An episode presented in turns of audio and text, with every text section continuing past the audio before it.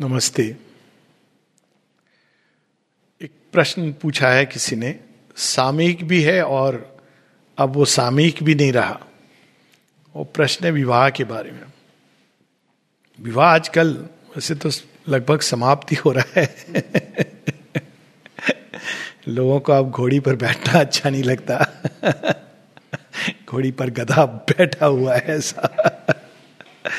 लेकिन इसकी प्रासंगिकता है। और इसकी सच्ची प्रासंगिकता विवाह विवाह के रूप में नहीं है, किंतु नारी और पुरुष के संबंध में। इसका जो सीक्रेट है, अगर वैदिक काल में जाए तो वहाँ पर है। The brick coming together of masculine and feminine elements वेदों में इसकी बात की गई है, और शायद बहुत कम लोगों को पता होगा कि वेदों में आठ प्रकार के विवाह बताए गए हैं, जिसमें छह को वैदिक सैंक्शन मिला हुआ है। और दो अवैधिक माने गए तो छह जो वैदिक सैंक्शन मिला है, उसमें वो भी है जिसको आज हम लोग कहते हैं जिसको कहा गया गंधर्व विवाह। गंधर्व विवाह में क्या होता था कि आप कोई नहीं है, कोई, और देखा जाए तो इसमें बड़ा एक इंटरेस्टिंग आइडियल है कि आपने माता पिता कोई किसी की परमिशन नहीं है। कोई आपने फेरे नहीं लिए, कुछ नहीं लिया। लेकिन दो लोगों ने ईश्वर को साक्षी मान के कमिट किया। अब बोलो, ये एक उच्च आदर्श है कि चूँकि एक लीगल डॉक्यूमेंट हो गया है तो अब मैं इसको निभाऊँगा? देखो, इसमें, ये इसको सैंक्शन मिला हुआ वेदों में, इसको गंधर्व विवाह कहा गया है कि दो लोगों ने ईश्वर को साक्ष, सावित्री में अगर आप देखोगे तो सावित्री फ्यूचर की फ्यूचर वर्ड्स है। उसमें सावित्री और सत्यवान के विवाह में कौन होता है विटनेस श्री अरविंद कितने अद्भुत ढंग से बताते हैं। Ministry of an auspice hour कौन सी घड़ी थी? जब विवाह हुआ, वह शुभ मुहूर्त था। क्यों वो शुभ मुहूर्त था? Because once more the drama कौन सा drama of the eternal lord and his spouse was enacted upon earth ये विवाह का जो आदर्श है, उसका टेम्पलेट जो है वो कहीं और है।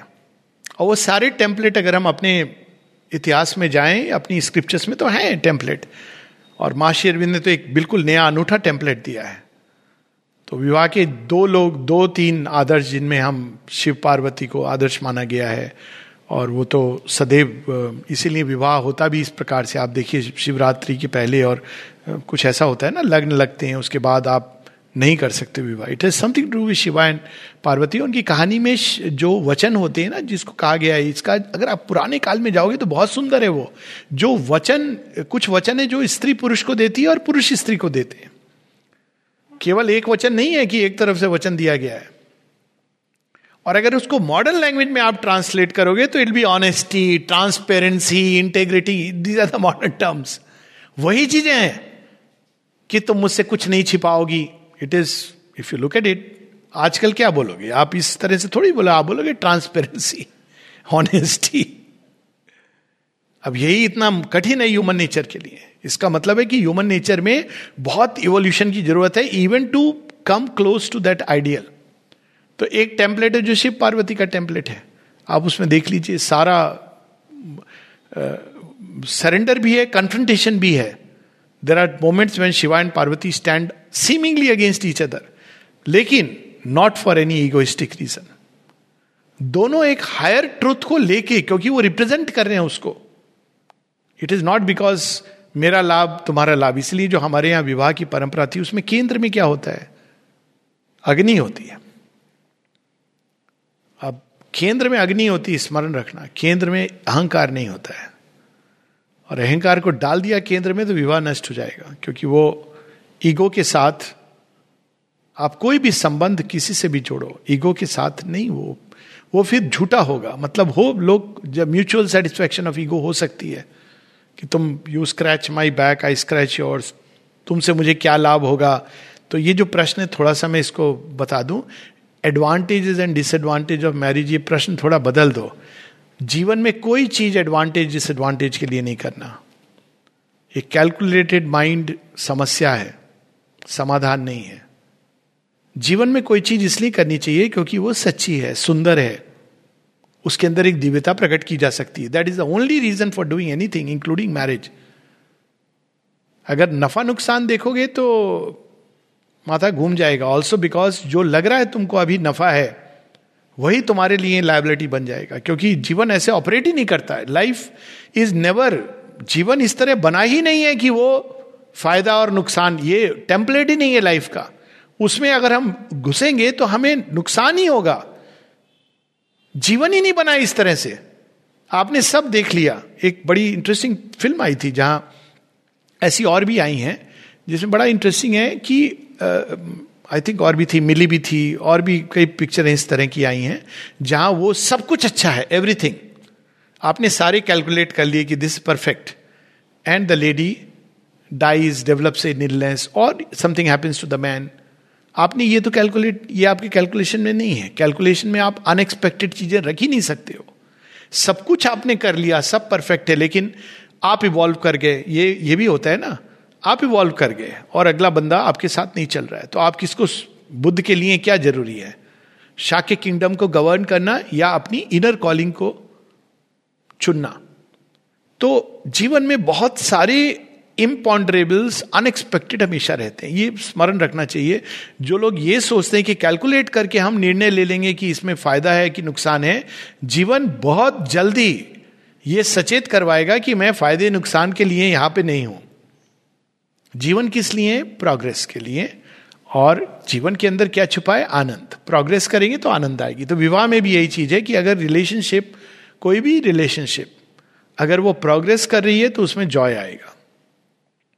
अगर प्रोग्रेस नहीं कर रही है तो वही चीज़ जो आपको सुख दे रही थी, कुछ समय बाद दुख देने लगेगी। तो क्या होता है एक टिपिकल विवाह में? शादी ब्याह हो जाता है, सब सब जो, जिसको कहते हैं टू ईयर्स पीरियड या one month period whatever it is over हो जाता है। उसके बाद क्या होता है? इवोल्यूशन बंद हो जाती है। किस चीज़ में दोनों व्यक्ति लग जाते हैं? पैसा कमाना, उसको करना। तो रिलेशनशिप धीरे धीरे वो क्या होती है? वो फ्रस्ट्रेशन आने लगती है। क्यों? वो व्यक्ति कोई जिम्मेदार नहीं है। आपकी जीवन शैली जिम्मेदार है। लेकिन लोग कंप्लेन करने लगते हैं, उसके कारण अभी मुझे ध्यान नहीं देता, वो ध्यान नहीं देता। It is nothing to do with any of these things it has to do with the fact जब भी कभी अनहैप्पीनेस है मतलब हम ग्रो नहीं कर रहे हैं। Only one single cause of unhappiness in life is that we are not growing and progressing तो विवाह में आप कैसे प्रोग्रेस करोगे? क्वाइट नेचुरली कि दोनों व्यक्ति हमेशा एक दूसरे को रिझाने के लिए नए नए तरीके तो नहीं अपना सकते हैं। वो तो पॉसिबल नहीं है। लेकिन दोनों मिलकर एक ऐसा मार्ग चुने, जिसमें अनंत तक की संभावना है। तब आप जीवन को नित नवीन रूप से अनुभव करोगे और उसको प्रकट करोगे। लेकिन यदि दोनों ने ही चुना तो कुछ समय बाद फ्रस्ट्रेशन आएगी ही आएगी। क्योंकि आप जब विवाह करते हो तो सीमित चेतना है। या फिर फ्रस्ट्रेशन नहीं आएगी तो पुराने समय का फॉर्मूला था। मैकेनिकली लोग कंटिन्यू करते हैं। उसको बहुत तरह से जस्टिफाई करते हैं। तमोगुण में चले जाते हैं। तमोगुण में क्या अब ठीक है, जो है, जैसे है। जो रजोगुण वाले हैं, जैसे आजकल के जमाने में, वो सेपरेट हो जाते हैं। जो सत्य गुण वाले हैं, वो ड्यूटी मान करके कंटिन्यू करते हैं। लेकिन जो आपने उसका सत्य है, उसको लूज कर दिया। सत्य क्या है? To reproduce the truth of purusha and prakriti Ishwar and शक्ति। तो ईश्वर शक्ति का ट्रुथ क्या है? जब हम उसको समझेंगे, तब हम विवाह के सीक्रेट को समझ जाएँगे। Again not disadvantage disadvantage I really don't know ये किसी भी चीज़ में, चाहे भगवान के रास्ते पे चलना हो, कहीं चलना हो एडवांटेज डिसएडवांटेज मेरी बुद्धि में समाता नहीं है। और मुझे लगता है वैसे देखना भी नहीं चाहिए। हर चीज़ अगर आपका एटीट्यूड सही है तो एडवांटेज बन सकती है। वो it has to do with your attitude जहाँ तक एडवांटेज का सवाल है। आपका विवाह में रावण से विवाह हो गया, मंदोदरी पंचकन्याओं में आ गई। विवाह है। है ना? तो तारा, पशु की पत्नी, वो भी पंचकन्याओं में है। पांचाली, बहुत बुरा फेट है, पर प्रातः स्मरणीयों में से है। वो एक एटीट्यूड की बात है। आपका एटीट्यूड सही है तो हर चीज़ एडवांटेज है। एटीट्यूड गलत है तो भगवान के साथ भी आपका विवाह होगा। आप कंप्लेन करोगे, कलह करोगे, क्लेश करोगे। क्यों? अब भगवान तो अपने अब शिव जी हैं। वो आप ध्यान लगाएँगे, आपको समस्या हो जाएगी। Reverse is also true. माँ पार्वती हैं, अचानक सिंह की तरह दहाड़ के उसमें आप बोलोगे, मेरा खाना नहीं बन रहा है घर में, मेरी खीर कहाँ है? तो तो समस्या हो जाएगी। एडवांटेज, डिसएडवांटेज एक ईगो का दृष्टिकोण है। तो उसमें हमें एटीट्यूड के हिसाब से, लेकिन ओरिजिनल टेम्पलेट क्या है? ओरिजिनल टेम्पलेट क्या है कि एक स्टेबल बेसिस होता है। और जनरली स्टेबल बेसिस किसे होना चाहिए? जो पुरुष तत्व को रिप्रेजेंट करता है। It is nothing do with man and a woman but man and a woman nature ने इस तरह से बनाया है उस चीज़ को लाने के लिए, जो पुरुष तत्व को। पुरुष तत्व इज़ लाइक स्काई हमारे वेदों में इस तरह से कहा गया। देखिए कितना सांकेतिक है। Meeting of sky and earth heaven and earth तो वो स्काई की तरह स्काई क्या रहता है? जनरली वो अनेकों रंग भी भर लेगा अपने अंदर और न्यूट्रल वाइड भी बन जाएगा। उसकी गहराई इतनी है कि आप माप नहीं सकते कि इसके अंदर कहाँ से कितनी गहराई, कितने तारे नक्षत्र छिपे हुए हैं। रात होगी तो वो सारे प्रकट हो जाएँगे। तो जब कठिन अवस्था से जो प्रकृति है गुजर रही है, उसकी रात है, तब पुरुष तत्व सामने आएगा, क्राइसिस। पुरुष तत्व की पहचान इससे होती है कि जब सब जगह सब कुछ बिखर रहा है, क्राइसिस में है तो जो पुरुष तत्व का प्रतिनिधित्व करता है, वो वहाँ पे स्टेबल बेसिस बन के like star see illumines that night ये पुरुष तत्व का है। उसका ये वो इल्यूमिनेशन आइडिएटिव वो द्यू द्यू और रई, ये दोनों शब्द यूज़ किए गए वेदों में। तो वो द्यू तत्व का, प्रकाश का प्रतिनिधित्व करता है। तो आकाश क्या देता है? प्रकाश देता है और वर्षा देता है। बस, ये दो चीज़ें देता है। प्रकृति क्या करती है? धरती माँ की तरह रंगों से, ऋतुओं से भर देती है। ऐसा भरती है कि आकाश बंद जाता है, ऊपर से देखता रहता है, अरे! और धरती से पूछोगे कि ये कहाँ से आया? कहते कहेगी तुम्ही ने वर्षा की थी तुम्ही ने प्रकाश दिया था। है ना? यही कहेगी, पृथ्वी, सब तुम्हारे से आया है। आकाश क्या कहेगा अच्छा मेरे अंदर ये सब था, मुझे तो मालूम नहीं था। तो देखो, अब इसको प्रकृति कैसे नेचर के अंदर इसको कैसे इंस्ट्रूमेंट बनाया गया है? कंसेप्शन कितना इंटरेस्टिंग वर्ड है कंसेप्शन तो जो पुरुष तत्व है, वो क्या करता है? ही पुट्स द सीड और नेचर क्या करती है? उसको अपने अंदर ताप देकर उसको तपाती है। तपाने के बाद उसको प्रकट करती है वोम से। संतान। लेकिन संतान किसकी होती है? आपने कभी सोचा ये बड़ी इंटरेस्टिंग है। किसके नाम से? लोग इस चीज़ों को सत्य, अब ये डिस्टॉर्टेड हो गया है, लेकिन इसका ओरिजिनल सेंस क्या था? किसके नाम से संतान जानी जाती थी? पिता के नाम से। It is not because of masculine feminine ये western way of understanding things जो पुरुष तत्व है that has put the seed जैसे आइडिया अब आप एक एक उदाहरण लेता हूँ कि किस तरह से इसका distortion is there but let's first talk about the correct understanding आप किसी के अंदर एक आइडिया आया, प्रकट हुआ, और उसने उसको थोड़ा बहुत लिखा। अब वो जाएगी एडिटर के पास एडिटर उसको एडिट करेगा, फिर वो छपेगी, अंत में वो एक सुंदर पुस्तक के रूप में प्रकट होगी। तो पुस्तक किसकी होगी? उसकी होगी, जिसके अंदर आइडिया आया था। तो उस सेंस में संतान क्या होती थी? संतान का पर्पस क्या था? वो कॉन्शियसनेस की कंटिन्यूटी को लेके आगे जाती थी। अब ये हमारे यहाँ कहानियों में है। कंटिन्यूटी ऑफ़ कॉन्शियसनेस का क्या मतलब था? कि ओरिजिनली अगर आप वेदों में जाओ तो गोत्र होते हैं। गोत्र सुना है ना नाम? गोत्र होते थे। गोत्र कहाँ से आते थे? वे ऋषि जो ओरिजिनल फोर्टीन ऋषिज हैं, जिनको ये कहा गया फोर्टीन सेवन ट्वेल्व वो let's not go into numbers लेकिन वो अलग अलग लेकिन उनको ये कहा गया था कि तुम संसार में संतति प्रकट करो।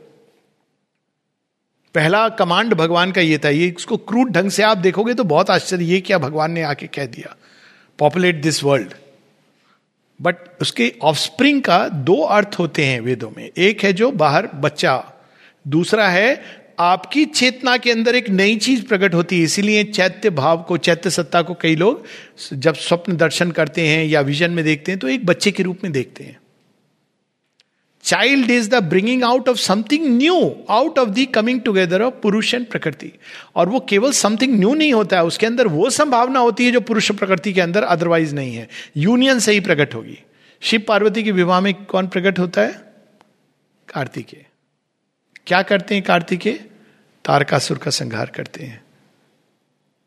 क्यों वो संहार करते हैं? शिव जी तो इतने महान है, वो नहीं कर सकते। ना ना शिव कर सकते हैं ना पार्वती कर सकती है। एक नई संभावना प्रकट होती है। तो अब संतान का पर्पस क्या होता था? ये नहीं कि जॉब करेगा, देखो सब फॉल्सुड में चला गया, इसलिए नाउ इट इज़ ब्रोकन भगवान ने इसको तोड़ दिया। संतान का प्रयोजन क्या होता था? अब इसका डिस्टॉर्शन पहले देख लें, फिर ओरिजिन देखो।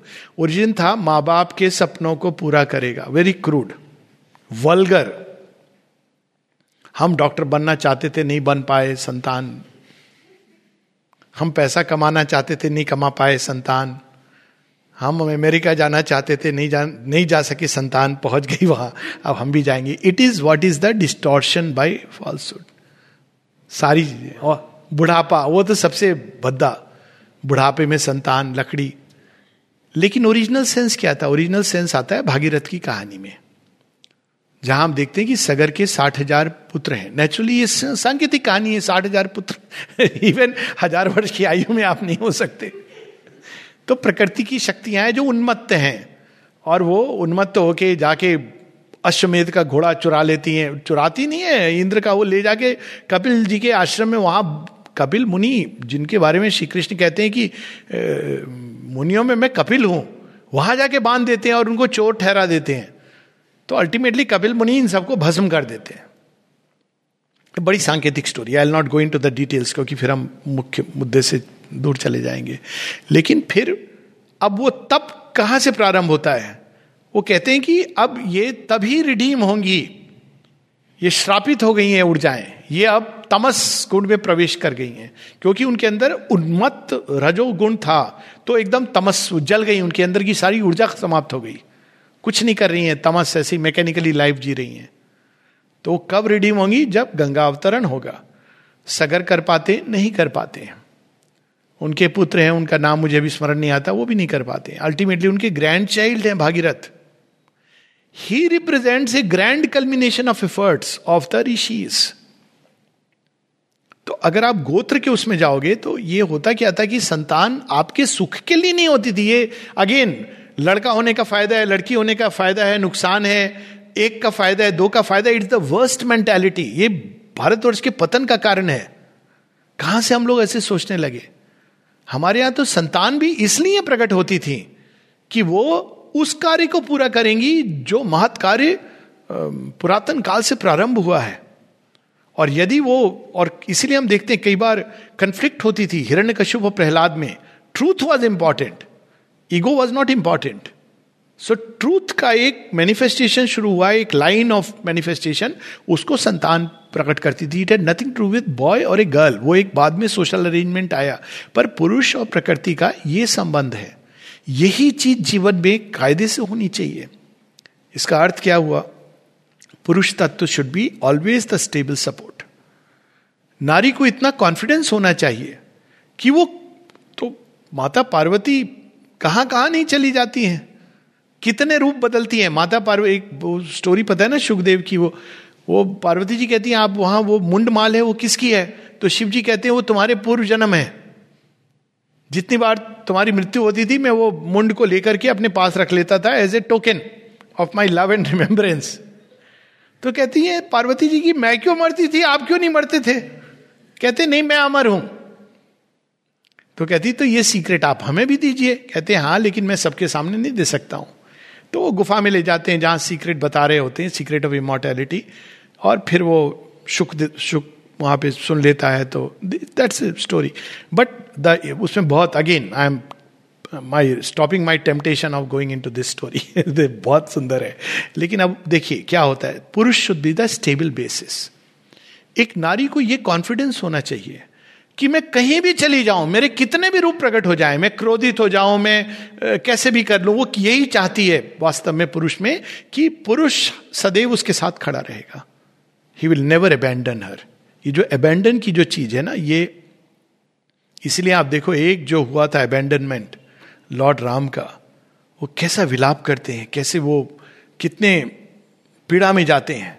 वहाँ वो दिखाते हैं the consequence of this whole thing abandon वो उसको ये कॉन्फिडेंस होना चाहिए कि मैं कहीं भी कैसे भी चली जाऊँ, जो ओरिजिनल आइडियल है, वो ये है कि he will always in even Rama inwardly never abandon sir ये आती स्टोरी में अश्वमेध यज्ञ में, वो कहते नहीं, मैं दूसरा विवाह नहीं कर सकता हूँ, मेरी संगिनी तो सीता माता ही है, उनको साथ में रख के अश्वमेध यज्ञ होता है। पर ये होना, क्योंकि प्रकृति रूप बदलेगी। अगर आप सोच रहे हो नेचर ने ऐसे बनाया है, इसलिए आप देखोगे, नारी को क्या प्रिय होता है? अलग अलग कपड़े अलग अलग परफ्यूम धरती है, उसको रंगों से भरना है। एक सहज स्वाभाविक चीज़ होती है। अलग अलग भोजन। पुरुष को क्या है? एक टिपिकल मैं ये नहीं कह रहा हूँ, अब सब मिक्सअप हो गया। पुरुष क्या है, जो कपड़े दे दो, पहन लिया, खाना पुरुष तत्व इस प्रकार का होता है, आकाश तत्व का है। आप उसको जिस कलर से भर दोगे, वो स्वीकार कर लेगा। That should be the state तो एक लेवल पे वो डिटैच्ड और इम्पर्सनल होता है, इसीलिए जो मॉडर्न बुक्स आई हैं इस पर men are from Mars and women are from Venus उसमें बड़ी इंटरेस्टिंग चीज़ उन्होंने पकड़ी है। कहते पुरुष को ये पसंद है, वो, उसने उसको समझा नहीं है, वो cave man mentality it's a wrong way of understanding लेकिन वो कहते हैं, पुरुष के अंदर ये टाइम टू टाइम नीड होती है अपने अंदर जाने की। आकाश तत्व को प्रतिनिधित्व करता है। तो नारी को उसको छोड़ देना चाहिए। आप देखो, वो इस बुक ने एक बड़े गुड़ रहस्य को समझाया लेकिन आ, उसको वो एक्सप्रेस बिल्कुल केव मैन पे लाके कर दिया है। अब ओरिजिनली ये कहानी आपको कहाँ मिलती है? ये कहानी आपको शिव पार्वती की कहानी मिलती है। बीच बीच में शिव जी अपने ट्रांस में चले जाते हैं। उस समय माता पार्वती क्या करती है? शिव जी को झकझोड़ के नहीं उठाती हैं। आइडेंटिटी वर्ल्ड से। वो देखती she is the executive power ये जो बाद में आदर्श आया नारी बड़ी बड़ी कमज़ोर है, उसको पुरुष का सहारा चाहिए। This is not Indian ideal Bharatvarsh में नारी ही सक्षम और सबल है। नारी भी नहीं, नारी ही।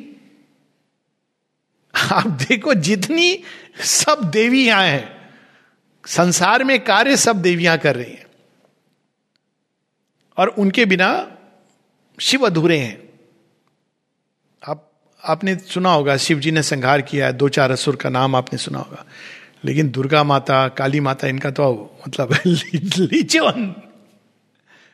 वो आती तो कैलाश को भी भर देती हैं, मोहक दृश्यों से। सो ये ये दोनों के बीच ये एक आइडिएटिव है, एक मैनिफेस्टिंग पावर है। एक कंसीव करता है, दूसरा उस कंसेप्शन को धारण करके उसको रंगों से भर भर देती है। एक एक कंसेप्शन में भर देता है आइडिया देता है। दूसरा सो जो माँ शेरविंद ने बताया, बड़ा सुंदर, वही होना चाहिए ideal in every relationship without you I exist not ये इसको डिपेंडेंस के रूप में नहीं देखना चाहिए। It is existence means from there I draw I know कि ये मेरा स्टेबल बेसिस है।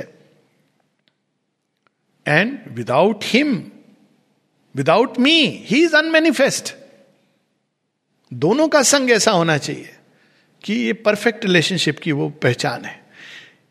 Relationship is nothing to with mutual fun and joy वो ठीक है, वो एक पार्ट है। पर म्यूचुअल फन और जॉय तभी आएगा ना, शिव पार्वती भी तो खेलते हैं वो चौपट लेकिन उसमें दोनों के ये एस्पेक्ट्स हैं। तो जो मैस्कुलाइन एलिमेंट है, उसके अंदर ये एस्पेक्ट है जो शिवत्व का है। और फिर ऑफस्प्रिंग क्या होता है? ऑफस्प्रिंग क्या प्रकट करती है? एक नई संभावना जो दोनों के अंदर है। तो अब इसमें बड़ा इंटरेस्टिंग है। पुराने समय में रिलेशनशिप जो शादी ब्याह होता था, कैसे होता था? आप सेम कास्ट में करते थे। Caste is a wrong word but same लेकिन उसमें किसमें नहीं करते थे सेम गोत्र में नहीं करते थे। अगर आप कानकुब्ज हैं तो आपकी कानकुब्ज गोत्र में विवाह नहीं होगा। अब ये क्या था? इसके पीछे क्या था? इसके पीछे ये रहस्य था कि एक और वो चाहते थे to maintain the purity of the Brahmin and the Kshatriya class this was a fact लेकिन क्यों?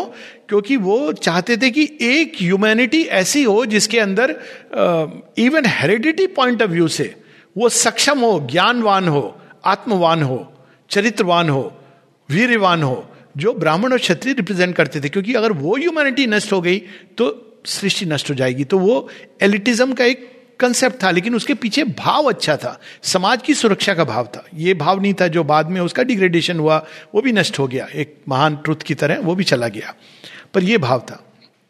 लेकिन अगर बिल्कुल आप सिमिलर उसमें विवाह करोगे, बात इसकी नहीं it has nothing to with morality बात है जेनेटिक डाइवर्सिटी की।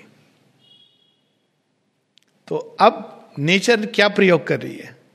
नेचर ने अब वो कास्ट क्लास सब चला गया क्योंकि अब एक नई चीज़ आने वाली है। तो भगवान ने उसको तोड़ दिया। लेकिन विवाह में डाइवर्सिटी आ रही है। डाइवर्सिटी आने का क्या लाभ होता है? वो लाभ होता है जो आप नेचर में देखते हो कि एक स्ट्रीट डॉग होता है, वो एल्सेशियन को बीट कर देगा। एनी डे अगर दोनों को खुला छोड़ दो। स्ट्रीट डॉग स्ट्रीट स्मार्ट होता है। वो एल्सेशियन बड़ा भयंकर है। लेकिन अगर स्ट्रीट डॉग से उसका पाला पड़ जाए ना स्ट्रीट डॉग कहाँ से दस कुत्तों को ले आएगा? जो एल्सेशियन को समझ नहीं आएगा मैं क्या करूँ? उसको यूज़ टू नहीं है, आदत नहीं है इसकी। वो कहाँ से, कौन सी नाली के नीचे घुस जाएगा? वो एल्सेशियन ढूंढ रहा है कि कहाँ चला गया और एकदम पीछे से निकल के अटैक करेगा। तो जेनेटिक डाइवर्सिटी जो इवोल्यूशन अब ये इवोल्यूशन का काल शुरू हो गया है। क्योंकि अब इसमें नया क्रिएशन वो ज़रूरी था। हंस लो थोड़ी देर। वो जो पुराना सिस्टम था, आवश्यक था, क्योंकि उस समय इवोल्यूशन का काल नहीं था, उस समय प्रिजर्वेशन की ज़रूरत थी, ताकि एक ऑर्डर है सोसाइटी का, वो प्रिजर्व रहे। तो ये सब होता था कास्ट में, उसमें भी, लेकिन आप सेम गोत्र में नहीं करोगे, इतना डिफरेंस क्योंकि प्रकृति के अंदर है कि प्रिजर्व द टाइप व्यवस्था बनी हुई है, उसको क्यों तोड़ा जाए? बिना कारण के। तो लोग कहते भी थे ना, परंपरा है, उसको क्यों तोड़ो? लेकिन ये परंपरा कब टूटती है? जब आप जंप टाइम में प्रवेश करते हो। जंप टाइम क्या है? जंप टाइम है जब आप प्रिजर्वेशन की जगह नई सृष्टि की संभावना। तो देखिए, आप जब नई सृष्टि की संभावना होती है तो शिव जी क्या करते हैं? ट्रांस से बाहर निकलते हैं। फिर क्या करते हैं? वो डमरू बजाते हैं। उसके बाद नेक्स्ट क्या होने वाला है? तांडव। साथ साथ उनके क्या होता है? माता पार्वती का लाश से प्रारंभ हो जाता है। तो एक और टूट रहा है, एक और नई सृष्टि की रचना हो रही है। तो चूँकि अब हम नई सृष्टि के दौर में प्रवेश कर रहे हैं तो पुराना सिस्टम हैज़ टू गो और अब क्या है? इवोल्यूशन है, इसलिए genetic diversity even most biological level पे। अब ये कहना कि सेम कास्ट में विवाह विल बी एनाक्रोनिस्टिक तो अब वो सेम कास्ट छोड़ो। उत्तर, दक्षिण पूर्व पश्चिम समय अगर लोगों को मार्स और वीनस में भी मिल जाए, कोई लोग रहने वाले तो वहाँ विवाह शुरू हो जाएगा। हमारा रिश्ता मंगल ग्रह से। मंगल ग्रह का लड़का और बुद्ध ग्रह की लड़की, शादी हो रही है धरती पर और चंद्रमा जी आ रहे हैं वरदान देने। है ना? तो ये, अब इसीलिए वो जो पुराने समय में आप देखते थे पत्री मिलाना it has lost its relevance honestly क्योंकि वो क्या देखते थे? आपके गुण मिल रहे हैं, ये मिल रहे हैं तो आपका विवाह सुख ही रहेगा। अब सुख का जमाना नहीं है प्रोग्रेस का जमाना है। तो सुख has gone out of the window अब प्रोग्रेस का है। तो अब ये चेंज हो गया है सिस्टम तो उसमें क्या होता है कि डाइवर्सिटी इसीलिए प्रकृति क्रिएट करी है।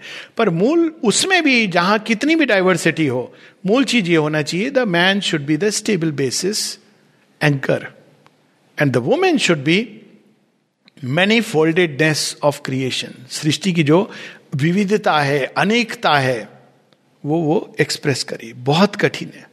ये आप तब तक नहीं कर सकते जब तक आप अपनी ईगो को वो भस्म नहीं कर देते।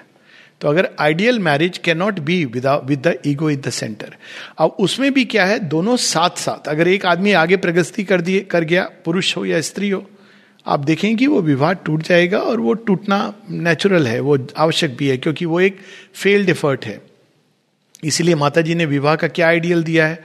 उन्होंने कहा है कि केंद्र में क्या होनी चाहिए? एस्पिरेशन की फायर तो माँ कहती है, हमारे केंद्र में एक फायर ऑफ़ एस्पिरेशन है, जो सत्ता के ऊपर भी जलती है होम ऑफ़ ट्रूथ सुपरमेंटल का फायर जो है, वो उसका एक अंश हमारे अंदर भी जलता है।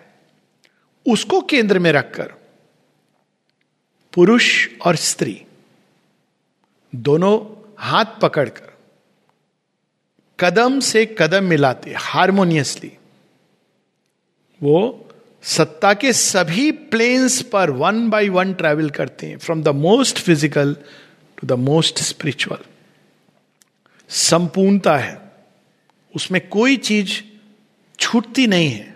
फ़िज़िकल भी है इमोशनल है सेंसुअल है यहाँ तक वो कहती है सेंसेस में भी तुम्हारे टेस्ट टेंडेंसीज सेम हो, तुम्हारे फ़िज़िकल उसमें एफिनिटीज हो, तुम्हारे थॉट्स में एफिनिटी हो, भावों में एफिनिटीज हो, और तुम्हारे अंदर सेम एस्पिरेशन हो। केवल एस्पिरेशन से काम नहीं होगा कि एस्पिरेशन तो है, बाकी सब अलग अलग है।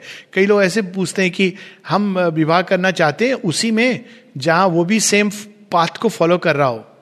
प्लीज़ बी केयरफुल हो सकता है कि आपकी केंद्र में एस्पिरेशन मिल रही है, लेकिन बाकी कुछ नहीं मिल रहा है। तो it is a very complex process ये रिश्ता केवल भगवान क्रिएट कर सकते हैं, कोई मनुष्य नहीं कर सकता। इसीलिए आप पुराने, देखो, जहाँ पर आइडियल विवाह कैसे होता था, कोई पंडा पूरे कोई नहीं आता था। आप देखो शेरविंद की एक प्ले है, उसका नाम है स्वप्न वासव दत्ता श्री शेरविंद वासव दत्ता के नाम। उसमें कैसे उसको पता चलता है कि दिस इज़ द पर्सन स्वप्न में। नल दमयंती के विवाह में। राम सीता का विवाह कैसे होता है? कौन रिश्ता लेके आता है? वो धनुष यज्ञ है। धनुष यज्ञ इज़ ए फॉर्मेलिटी पर राम और सीता ने, सीता माता ने निर्णय ले लिया है कि मैं विवाह करूँगी तो इनसे करूँगी। She has seen him and recognised तभी वो बड़ी सुंदर तुलसीदास जी की वो है ना?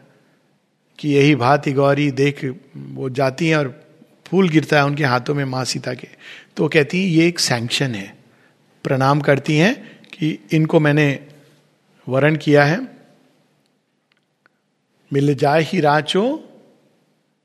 किसी को याद है? बड़ी सुंदर है पंक्तियाँ। तो यही भांति गौरी पुलित, पुलकित, वो बार बार पुलकित होती हैं। मंदिर चली तो वो तुलसीदास जी की रचना है तो वो उनको पुष्प मिलता है। इस प्रकार से, इसमें कोई आप देखोगे, पंडित जा रहा है, नक्षत्र मिला रहे हैं, ये सब बाद में हुआ है। It was not based on astrology but something very divine यानी विवाह का प्रारंभ ही ऐसे है कि डिवाइन है। आप जितने भी विवाह देखोगे इट इज़ उसके कोर में लव है, सावित्री सत्यवान का विवाह। विवाह का आधार एडवांटेज डिसएडवांटेज है ही नहीं। उसको एनआरआई है, कितनी तनख्वाह मिल रही है, वो देखने में कैसी है, ये विवाह का आधार नहीं है। विवाह का आधार है, जो संबंध का आधार है, जो सृष्टि का आधार है, और वो है प्रेम। शिव जी का प्रेम माता गौरी के प्रति बदल नहीं जाता है जब वो कालिया रूप धारण कर लेती हैं। अरे, तुम तो काली हो गई। वैसे ही प्रेम रहता है। क्योंकि वो आधार विवाह का प्रेम है। सो so, अगर प्रेम नहीं है तो वो विवाह चाहे लीगली सैंक्शनड हुआ हो दिव्य की दृष्टि में इट हैज़ बिकम उतना ही समय था दो लोगों का साथ चलने का। और अगर प्रेम है तो विवाह नहीं भी हुआ हो it has its own sanction क्योंकि प्रेम की भाव आपके अंदर आएगी नहीं नहीं तो। अब ये जो नेचुरल मूवमेंट्स थे मनुष्य के अंदर के, जिसको आप देखेंगे पुराने समय में, ऋषि मुनि रिस्पेक्ट करते थे इसको। वो लॉन्ग टर्म प्लान नहीं बनाते थे, जैसे आज की मेंटलाइज ह्यूमैनिटी है। आज हमने विवाह किया है, मैं सात जन्म निभाऊँगी, एक जन्म सात साल निभा सात जन्म। वो पहले you should be true to what is happening inside the nature आप विवाह कर रहे हो ये देख के कि उसके पास कितने पैसे हैं, कैसा देखने में लगता है, ये क्या है विवाह? ये तो विवाह नॉन स्टार्टर है। ये तो प्रारंभ ही गलत है। It is a non starter it cannot last सामाजिक व्यवस्था में उसका जो भी स्थान रहा हो, एक स्थान था, और वो कैसा स्थान था? बड़ा क्रूट स्थान था। क्या स्थान था विवाह का? अरे, लड़की बड़ी हो गई है, शादी कर दो, खुटे से बाँध दो। ये कोई सोच है?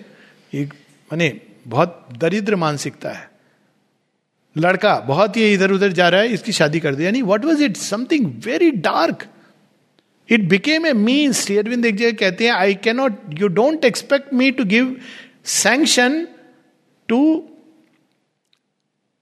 sexual relation under the dignified name of marriage ये बन गया था। ओरिजिन नहीं है इसका। ये बन गया था।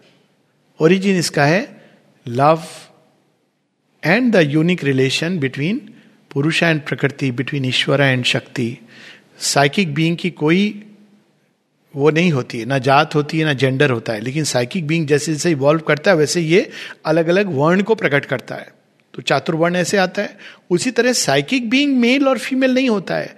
लेकिन वो मैस्कुलाइन और फेमिनाइन ये दो मोड को मैनिफेस्ट करता है। जो मैस्कुलाइन तत्व को मैनिफेस्ट करता है, उसके अंदर ideative thought reaching out to far away things उसके अंदर ये नेचुरल चीज़ रहती है। और जो फेमिनाइन एलिमेंट को प्रकट करता है, वो मोर इंट्यूटिव मोर इमोशंस को अभिव्यक्त करना, ये एक वाइटल प्रधान, क्योंकि वो फेमिनाइन मोड है। अरेंज करना, चीज़ों को ऑर्गेनाइज करना, ये फेमिनाइन मोड है। It doesn't matter it may be male it is not ये ये भी कंसेप्ट नहीं रखना चाहिए कि it is necessary to be a man and a woman but generally it is so generally प्रकृति एक लाइन ऑफ़ इवोल्यूशन चुनती है अब यहाँ प्रकृति इन द लार्जेस्ट सेंस तो there are souls psychic being जो केवल मेस्कुलाइन एलिमेंट तो वो जनरली मैन बनेंगे शिखंडी का आप देखते हो ना चेंज होता है तो फेमिनाइन ट्रेट और जो फेमिनाइन है वो फेमिनाइन एलिमेंट को बढ़ इसीलिए क्योंकि साइकिक बीइंग का अपना जेंडर नहीं है, लेकिन साइकिक बीइंग मैनिफेस्टेशन में फेमिनाइन और मैस्कुलाइन फेमिनाइन मोड क्या है? शक्ति का एस्पेक्ट है या प्रकृति का एस्पेक्ट है? और मैस्कुलाइन मोड क्या है? ईश्वर का या जो पुरुष का एस्पेक्ट है. अब उसका डिस्टोर्शन क्या हुआ? पति देवता. क्योंकि वो ईश्वर का मोड है. ये डिस्टोर्शन है. ये एक सत्य को आप सीमित मन से, जैसे सत्य है एकत्व का, लेकिन आपने सीमित उससे पकड़ा तो कहा सबको हम सांप को गले लपेट लेंगे। हाँ ज़रूर। शिव बनो तो गले लपेट लो, कोई प्रॉब्लम नहीं है। पर साधारण व्यक्ति अगर किताब में पढ़ के एकत्व को सांप को गले लपेटेगा तो उसके बाद वो सीधा शमशान घाट में सांप बोलेगा, चलो मेरे साथ। क्योंकि सांप को तो लोग मार देंगे, वो व्यक्ति को सांप मार देगा तो दोनों साथ साथ जाएँगे गले लपेट के। तो उसी प्रकार से जो ये कहा जाता था कि देवता हो, इस it was not meant in the sense कि आप जो भी अधर्म करो, क्योंकि एक और इसके, इनके पीछे कई बेसिक फंडामेंटल्स थे जिनको आप वायलेट नहीं कर सकते हो। जैसे आप देखोगे कोई भी चीज़ में कुछ फंडामेंटल ट्रूथ से उनको वायलेट नहीं कर सकते हो। तो विवाह में मेस्कुलाइन फेमिलाइन एलिमेंट है, वो ईश्वर तत्व है, पुरुष तत्व है, प्रकृति है, शक्ति है, लेकिन फंडामेंटल चीज़ क्या है जो इस सृष्टि को धारण करती है? वह सनातन सत्य, सनातन धर्म। धर्म को आप वायलेट नहीं कर सकते हो। तो अगर आप वायलेट कर रहे हो उसको तो it is gone you can't say कि वो देवता है तो जो मर्ज़ी। नहीं, आप उसको वायलेट कर रहे हो, क्योंकि जो प्रिंसिपल है इवोल्यूशन का, सृष्टि का you can't violate that and say कि I am and in any case it never meant कि पति देवता is not in that sense it is in only in this sense कि ईश्वर तत्व को प्रतिनिधित्व करते हैं। और ये शक्ति तत्व को प्रतिनिधित्व करती है। बट ऑलवेज बिना शक्ति के ईश्वर निष्प्राण है। किसी ने बहुत सुंदर ढंग से कहा है, बिना शक्ति के शिव शव होते हैं। तो ये है आइडियल अब मनुष्य उसको कितना कर सकता है, वो एक दूसरी चीज़ है, क्योंकि बहुत सारे आइडियल्स की तरह ये भी, लेकिन इसकी छाप है मनुष्य के मस्तिष्क में। एक टेम्पलेट है शिव पार्वती का who live for ever happily ever after एक टेम्पलेट है, राम और सीता का। Separated in time and space लेकिन वो प्रेम है कि अद्भुत प्रेम है। सब कुछ हो जाता है उनके जीवन में जो अकल्पनीय है, लेकिन एक चीज़ नहीं होती है। वो है दोनों के हृदय में प्रेम, आदर, दोनों के प्रति वैसा ही रहता है। माता सीता एक बार भी राम के प्रति बिटरनेस नहीं लाती है। राम जी अपने हृदय में एक बार भी शंका नहीं लाते हैं। ये एक दूसरा टेम्पलेट है। और एक श्री कृष्ण जी तो इन सब के आगे चले गए। तीसरा टेम्पलेट है राधा कृष्ण का। विवाह ही नहीं हुआ। विवाह ही नहीं हुआ। तो बिल्कुल फ्यूचर का टेम्पलेट हो गया लिविंग टुगेदर लिविंग इन में नहीं है। साथ में भी नहीं रहे। लेकिन श्री कृष्ण की मूर्ति के साथ, विग्रह के साथ, ना रुक्मणी होती, ना सत्य भामा होती है। राधा जी आ जाती है वहाँ पे। श्री कृष्ण उनके बिना अधूरे ये एक तीसरा टेम्पलेट है। चुन लो जो टेम्पलेट चुनना है। ये। तीन ये टेम्पलेट है। और अब अगर हम देखें अब के उसमें तो इन तीनों का समावेश माँ श्री अरविंद के रिलेशन में है। श्री अरविंद माँ को सदैव माँ कहते थे। आप देखिए, श्री रामकृष्ण परमहंस ने भी माता शारदा को माँ, तुम जगन माता हो। जिस दिन पुरुष उसको, जिसको वो अपनी वाइफ कहता है, उसमें वो देवी का दर्शन कर लेगा। उसमें वो माँ का रूप देखेगा। उस दिन आप समझो कि वो सही दिशा में जा रहा है। जिस दिन वो समझेगा, मेरे घर में एक डिग्निफाइड मेड सर्वेंट आ गई, मुझे खुश करेगी, मेरे ये करेगी, बच्चों को बड़ा करेगी it is non starter she is a devi ये होता था ना, जब नारी आती थी घर में तो क्या होता था? अन्नपूर्णा आई है उसके आने से आप पूरा ट्रीट करते थे कि लक्ष्मी आ रही है। ये था ना हमारे कल्चर में था। ये कहाँ से हम लोग लक्ष्मी को ऐसे ट्रीट करने लगे? इसीलिए तो सब विपन्नता आई, दरिद्रता आई भारतवर्ष में बिकॉज़ लक्ष्मी को हमने अस्वीकार कर दिया। पर she is Lakshmi don't forget कि जब वो घर में आ रही हैं, लक्ष्मी का आदर करो, नहीं तो वो काली बन जाएँगी। तो आप बोलोगे, देखो, तुम्हारा नेचर ऐसा है। तो नेचर नहीं है ऐसा, लक्ष्मी इज़ लक्ष्मी। तो ये आपको उनमें देवी का दर्शन करना है। She in turn has to see in you that lord जो जिनके बिना उसके पास एक स्टेबल आधार नहीं है। ये नहीं कि आप धन कमा रहे हो, सब, नारी सब सक्षम है, सब कर सकती है, धन है, सब कुछ है। लेकिन जब उसको कोई चीज़ का she knows that this is the person to whom I can one person to whom I can always turn as a friend companion अगर आप देखो कि नारी और पुरुष के संबंध में she should be a friend he should be a friend companion lover beloved husband everything all in one father brother even a child वो सारी चीज़ें संपूर्णता है रिलेशनशिप में. इट्स समथिंग वेरी प्रफाउंड अगर आप उसके मूल में जाओ all relation come in one single relation of husband and wife that's why it has its own beauty अगर अगर हो सके तो धरती के ऊपर, संभव। हो क्यों नहीं सकता है? अगर टेम्पलेट है, कुछ लोगों ने इसको प्रकट किया है तो ये संभव है। कठिन है, हर चीज़ कठिन है, लेकिन कठिन असंभव नहीं होता। और अगर हम उसकी चाबी पकड़ ले तो कभी असंभव नहीं है। चाबी क्या है? चैत्य के अंदर है। ईगो में नहीं। ईगो के आधार पर यह संभव नहीं है। पर अगर हम अपने साइकिक बींग के आधार पर रिलेशन को बिल्ड करें या स्पिरिचुअल कॉन्शियसनेस के आधार पे तो बिल्कुल संभव है। शेयरविंद बताते हैं, लोगों को मिसकंसेप्शन था कि शेयरविंद अगेंस्ट हैं कई चीज़ों। तो शेयरविंद बताते हैं कि फ्रेंडशिप अफेक्शन फिडेलिटी केयर ये सब तो चैत्य क्वालिटीज हैं। फिर वो बताते हैं कि व्हाट आई एम अगेंस्ट कहते हैं कि लेकिन इनका आधार साइकिक और स्पिरिचुअल होना चाहिए डिवाइन बेसिस नहीं तो जो होता है क्वारल टूट जाना, बिखर जाना कहते because we value these things and do not want to see them broken at every instance that we want it on a more secure spiritual and psychic and divine basis इसलिए, क्योंकि नहीं तो वो टूट जाएगा। टूटेगा तो पीड़ा होगी, सबको पीड़ा होगी। उसका आधार, इसीलिए योग में पहले कहा जाता है, और पहले भी नहीं, अगर आप मिले भी हो तो you should keep focusing on the inner and the upper अगर आप आपस में सुख ढूंढ लेंगे इट विल कोलैप्स जो संभव नहीं है, वो कैसे संभव करोगे? कि हम दोनों मिलकर आपस में सुखी रहेंगे, कैसे आप रह सकते हो? थोड़े दिनों बाद चार्म वेयर ऑफ़ कर जाएगा। थोड़े दिनों बाद वही व्यक्ति जो बड़ा चार्मिंग मिस्टर क्या कहते हैं ड्रीम मर्चेंट लगता था, वो आपको लगे क्या बोर हो गया हम इसकी कंपनी में. लेकिन अगर आप, आपने चैत्य के आधार पर है तो दोनों प्रगति कर रहे हैं, एक दिशा में, जिसका कोई अंत नहीं है, अनंतता की ओर। तब आपकी रिलेशनशिप कभी स्टेल नहीं होगी। उसमें सदैव एक नई नवीनता रहेगी और सब कुछ आनंद में होगा। All the planes of consciousness संपूर्णता रहेगी, समग्रता रहेगी, दिव्यता रहेगी। और यही एक डिवाइन ह्यूमैनिटी फ्यूचर की है। नमस्ते।